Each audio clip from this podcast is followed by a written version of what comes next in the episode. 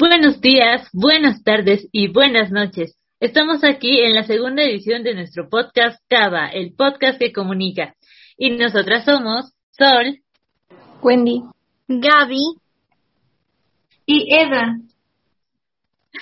Y el día de hoy les vamos a hablar de los modelos de comunicación. Pero primero tenemos que dejar en claro qué son estos modelos. ¿Podrías contarnos, Gaby? Claro, los modelos de comunicación son esquemas utilizados como tal para describir ideas o conceptos relacionados al proceso de la comunicación de una forma simple a través de diagramas, representaciones gráficas, entre otros. Estos modelos están desarrollados con la finalidad de mejorar su entendimiento de una forma fácil y sencilla para comprender cómo funciona el proceso de comunicación y deducir las conclusiones respecto al mismo. Así es, Gaby. Y bueno, pues estos, modelos de comunicación van a ser exposiciones teóricas de diferentes autores que nos van a ayudar a comprender cómo se ha formado esta ciencia, además de cómo, cómo se ha gestado este modelo, valga la redundancia, de comunicación entre el emisor y el receptor. Claro, cada modelo va a tener distintos, distintas denominaciones y distintos planteamientos. En efecto, Eda, cada modelo es diferente y está enfocado a un tipo de comunicación y a una situación específica, pero todos nos ayudan a comprender mejor cómo funcionan y podemos ver quiénes participan y de qué manera participan. Sí, también emplean otros nuevos esquemas y también se enriquecen con los anteriores formando nuevos esquemas. Y además de que se incluye otros tipos de problemas y se problematiza más el motivo y además que ese propósito va a ir cambiando con el tiempo. Justamente es así. Ahora vamos a hablar del primer modelo, que es el modelo de Aristóteles. ¿Podrías decirnos, Eda?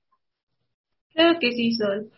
Y vaya, ese es el primer modelo porque fue el primer esquema que surgió y que tenemos conocimiento de él. Aristóteles definió la comunicación como la búsqueda de todos los medios de persuasión que tenemos a nuestro alcance. Él analizó la comunicación de los oradores y el objetivo que tenían al transmitir sus mensajes, que siempre era persuadir.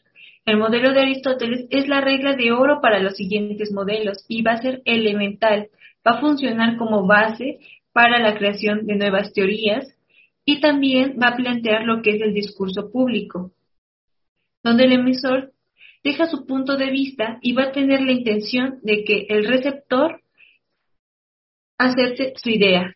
En el modelo de Aristóteles vamos a encontrar varios elementos. Primero, la persona que habla, o el enunciador, el discurso que pronuncia, la persona que ya emitió el mensaje y la persona que escucha. Al igual que vamos a tener tres recursos indispensables, que es el etos, la, credibilidad, el pato, las emociones y logos, la lógica que éste tenga.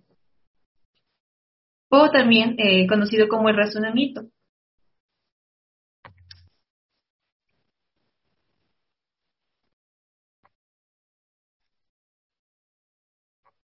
Eso es increíble, Eda. También podemos destacar que el modelo de Aristóteles es la regla de oro para destacar en el discurso público, seminarios, conferencias etcétera, donde el emisor tiene su punto de ventaja por el contenido impresionante.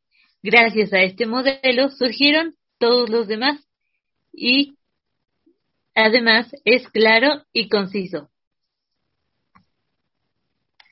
Y con ello vienen las desventajas, por ejemplo, no toma, que no toma en cuenta principalmente otros aspectos, además de que no hay una retroalimentación, ya que es un modelo unilateral.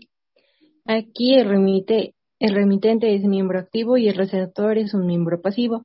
Esto quiere decir que únicamente se enfoca en la relación del que habla y que llegue su mensaje, siendo, siendo así que el que que el que recibe no importa si entendió o no entendió.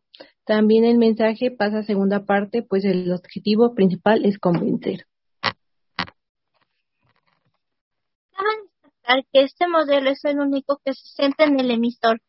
Dicho modelo sostiene que la función del proceso es persuadir al receptor.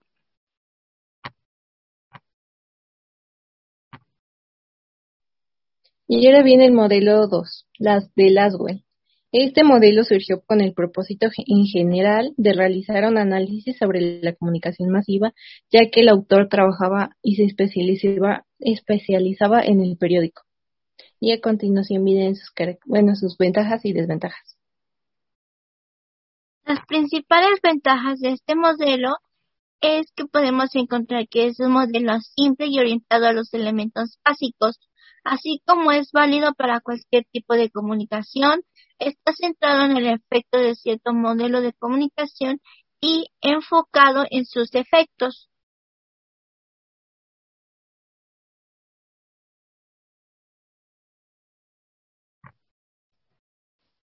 Sí, así es, pero también ese modelo hay que tomar en cuenta que presenta desventajas, porque al igual que el de Aristóteles va a ser un modelo unilateral y este no va a tener, no va a relacionar diferentes factores de comunicación.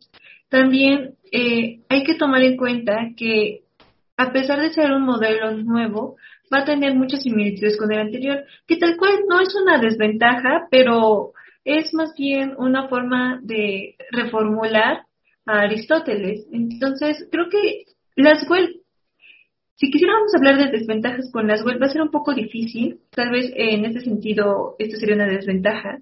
Pero también hay que tomar en cuenta que Laswell va a ser el padre, como ya lo habíamos dicho en el primer episodio, el padre de la comunicación. ¿Y cómo no va a ser el padre si sintetiza de una manera muy clara y de una manera muy pertinente todo el modelo de comunicación con todos sus elementos? Entonces, no lo sé, hablar de Laswell es muy interesante, ¿no? Porque estamos hablando del padre de la comunicación. Así es, es muy interesante hablar de este modelo pero bueno, sigue siendo un modelo muy parecido al de Aristóteles y parece que no se logró desarrollar tanto en su época, en su momento. Sin embargo, este modelo funcionó para el desarrollo del siguiente, de su, de su sucesor, que es el modelo de transmisión de la información, del cual Wendy nos hablará ahora. Sí, por supuesto. Las principales características de este modelo es que se basa únicamente en Laswell y, y estas áreas y el modelo de Aristóteles, siendo estos sus predecesores, además de que se incluyen otros aspectos que ellos no habían contemplado, como el canal. Y también su propósito es el transmitir estímulos para modificar el comportamiento del otro.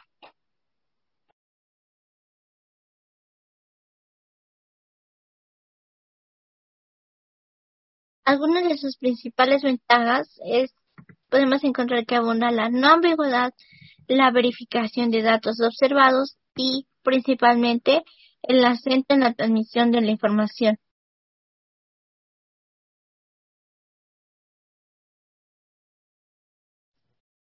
Sí, y también, pues como ya lo comentaba Will, este modelo, el modelo de transmisión de información, va a tener varias desventajas.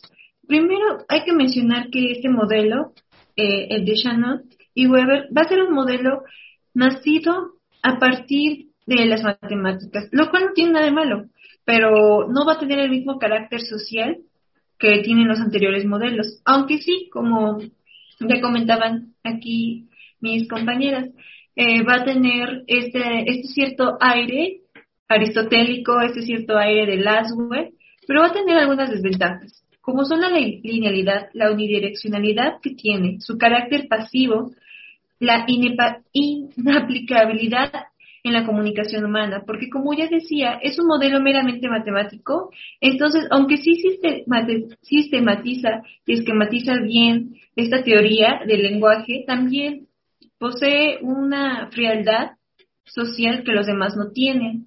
También tiene un cierto desequilibrio en el aspecto de la transmisión sobre la significación. Y pues sí, esas creo que serían sus principales desventajas. En efecto, Edad, podríamos decir que este, que este modelo es un poco más cuadrado y más recto a la hora de estudiar la comunicación. Y algo importante a considerar es que el ruido no se toma en cuenta como un elemento externo al sistema, así que puede tener intromisiones y es un poco más mm, pues complicado a la hora de aplicarlo en el día a día de forma más cotidiana sin pensar tanto en cómo está estructurado para el análisis. Y a continuación tenemos otro modelo que a diferencia de este es más social, es más humano, de hecho es el modelo de la comunicación humana.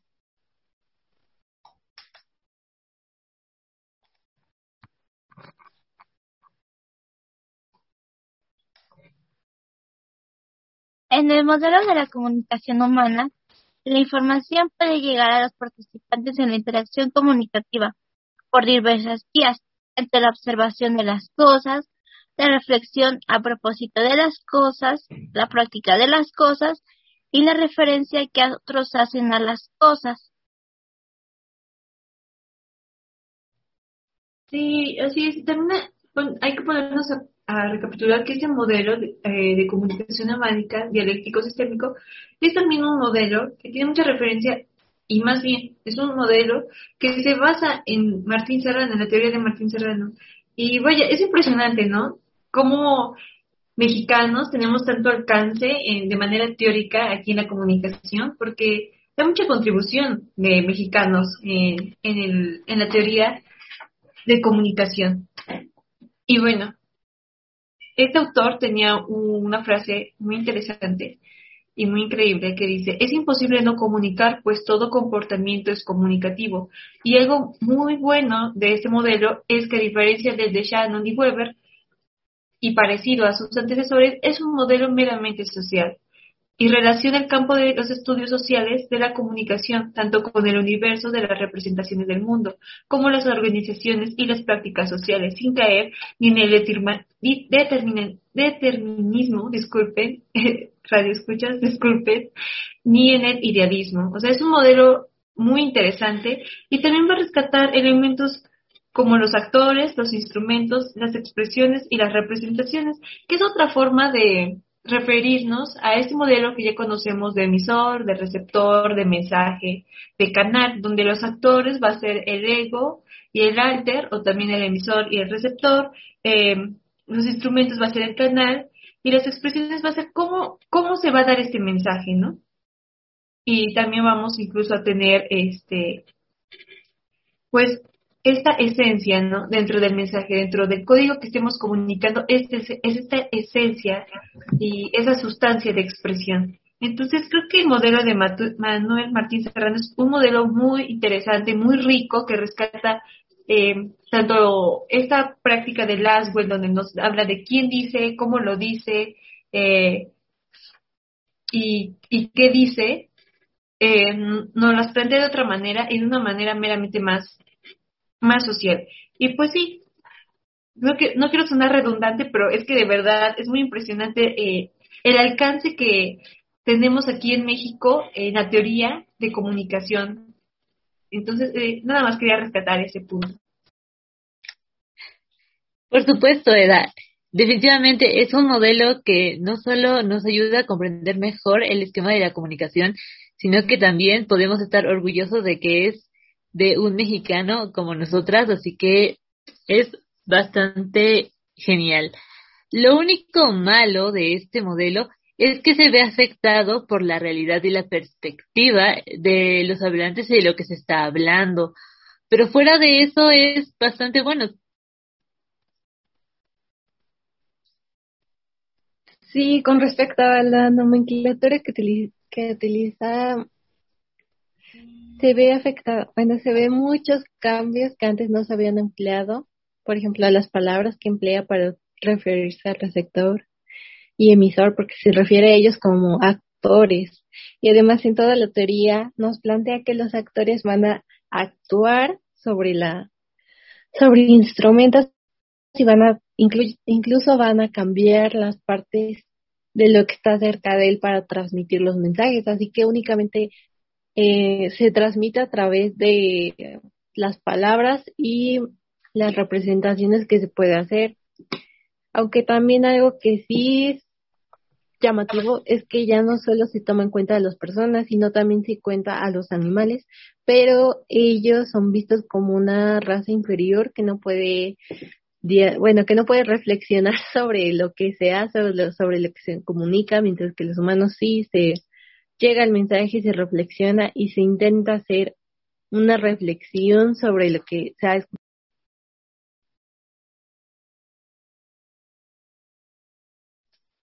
Así es, Wendy. Y es, bueno, esa, esa opinión es muy, muy importante, ¿no? Conocer todo con respecto a este modelo. Pero ahora seguimos con el modelo de la acción participativa. Este se trata de la educación, trata de educar, formar y, transmitir. La educación es un proceso permanente en el que el sujeto va descubriendo, elaborando, reinventando y haciendo suyo el conocimiento. La comunicación es concebida como un proceso de interacción social democrática basada en el intercambio de los signos, por medio del cual los seres humanos comparten voluntariamente experiencias bajo condiciones libres e igualitarias, en caso de diálogo y participación. Eh, eh, la, los cuales, perdón, los cuales son los elementos de este modelo. Sí, con ello llegamos a las ventajas. Las ventajas es que la comunicación es vista como democrática y no se limita a un solo grupo. También se basa en los modelos exógenos y, endógenos. Los, exógenos se caracterizan por ver a, a la persona que transmite el mensaje como un objeto y se centran únicamente en los resultados, siendo así un experimento. Mientras que los endógenos se trata al sujeto como la parte importante más allá del resultado Así que pues eso da como resultado la educación liberadora.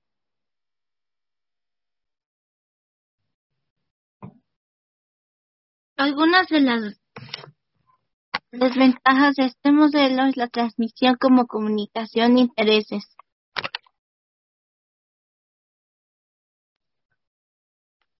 Y vaya, pues viendo ya aquí las ventajas, las desventajas y en lo que se basa este modelo, a mí realmente me parece muy interesante.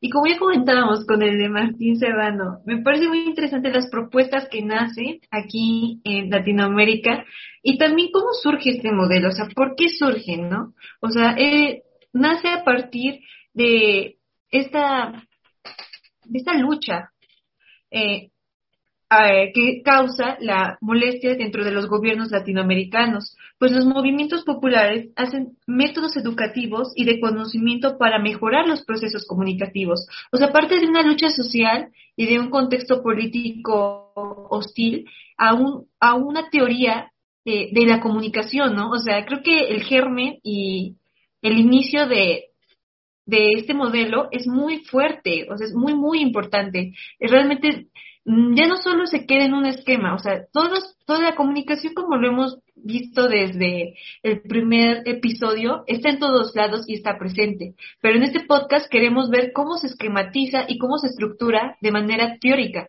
Y entonces siento que este modelo es como esta fusión entre la teoría y la realidad práctica en donde podemos visualizarlo, ¿no? Eh, lo podemos visualizar aquí, como ya comentaba Sol, eh, dentro de la educación y dentro de estos mismos métodos eh, y valga la redundancia, educativos. Y, y cómo esos procesos nos ayudan paulatinamente a crear mejores prácticas dentro de la misma comunicación popular. Entonces, creo que este, este modelo es demasiado rico también porque implica, implica un diálogo profundo dentro de la comunidad y como ya comentaba Gwen, es un modelo democrático. Entonces, la narrativa que va a analizar es de manera horizontal. Aquí hay igualdad y hay un criterio y una eficacia en la reflexión demasiado abundante, porque pues vamos a ver la participación de las mayorías y también vamos a ver cómo, cómo, cómo utilizar este contexto y cómo analizarlo dentro de una teoría comunicativa en donde nos pueda ayudar a tener una mejor sociedad. Entonces, creo que aquí es cuando vemos este, este resultado tan grande que tiene la comunicación de manera, de una, de una manera teórica. Eh, ya veníamos diciendo que en nuestras clases, incluso aquí en el primer episodio, que, que sí, ¿no? Que la comunicación está en todas partes, pero ¿cómo, cómo y por qué sirve estudiar la comunicación? Y creo que este modelo es la respuesta para esto, porque sirve estudiar la comunicación para poder mejorar a nuestra comunidad y poder mejorar eh, a nivel social. Entonces, creo que ese, ahí está su alcance, ahí está su riqueza dentro de este modelo. Eh, en esa vía participativa y de servicios. O sea, creo que ahí está su riqueza, en cómo lo pudo aplicar en la educación. Así es, Eda. Es increíble todo, todo el alcance que ha conseguido este modelo y de cómo podemos utilizarlo para comprender mejor el funcionamiento, el movimiento y el esquema de la comunicación. Bien. Luego de haber presentado los cinco modelos, queremos saber su opinión. ¿Qué piensan ustedes? ¿Entendieron algo de todo esto? A nosotros nos gustó mucho hacer esto, nos pareció muy divertido y ahora estaremos al pendiente de sus opiniones. También pueden, recuerden que pueden seguirnos en Instagram para compartir con nosotros si quieren que hablemos de un tema o les expliquemos más a detalle. Ahí estaremos al pendiente. Realmente esperamos que les haya gustado el capítulo de esta semana Esperamos que puedan escucharnos en el siguiente capítulo. Y nosotras nos despedimos. Adiós. Adiós. Adiós. Adiós.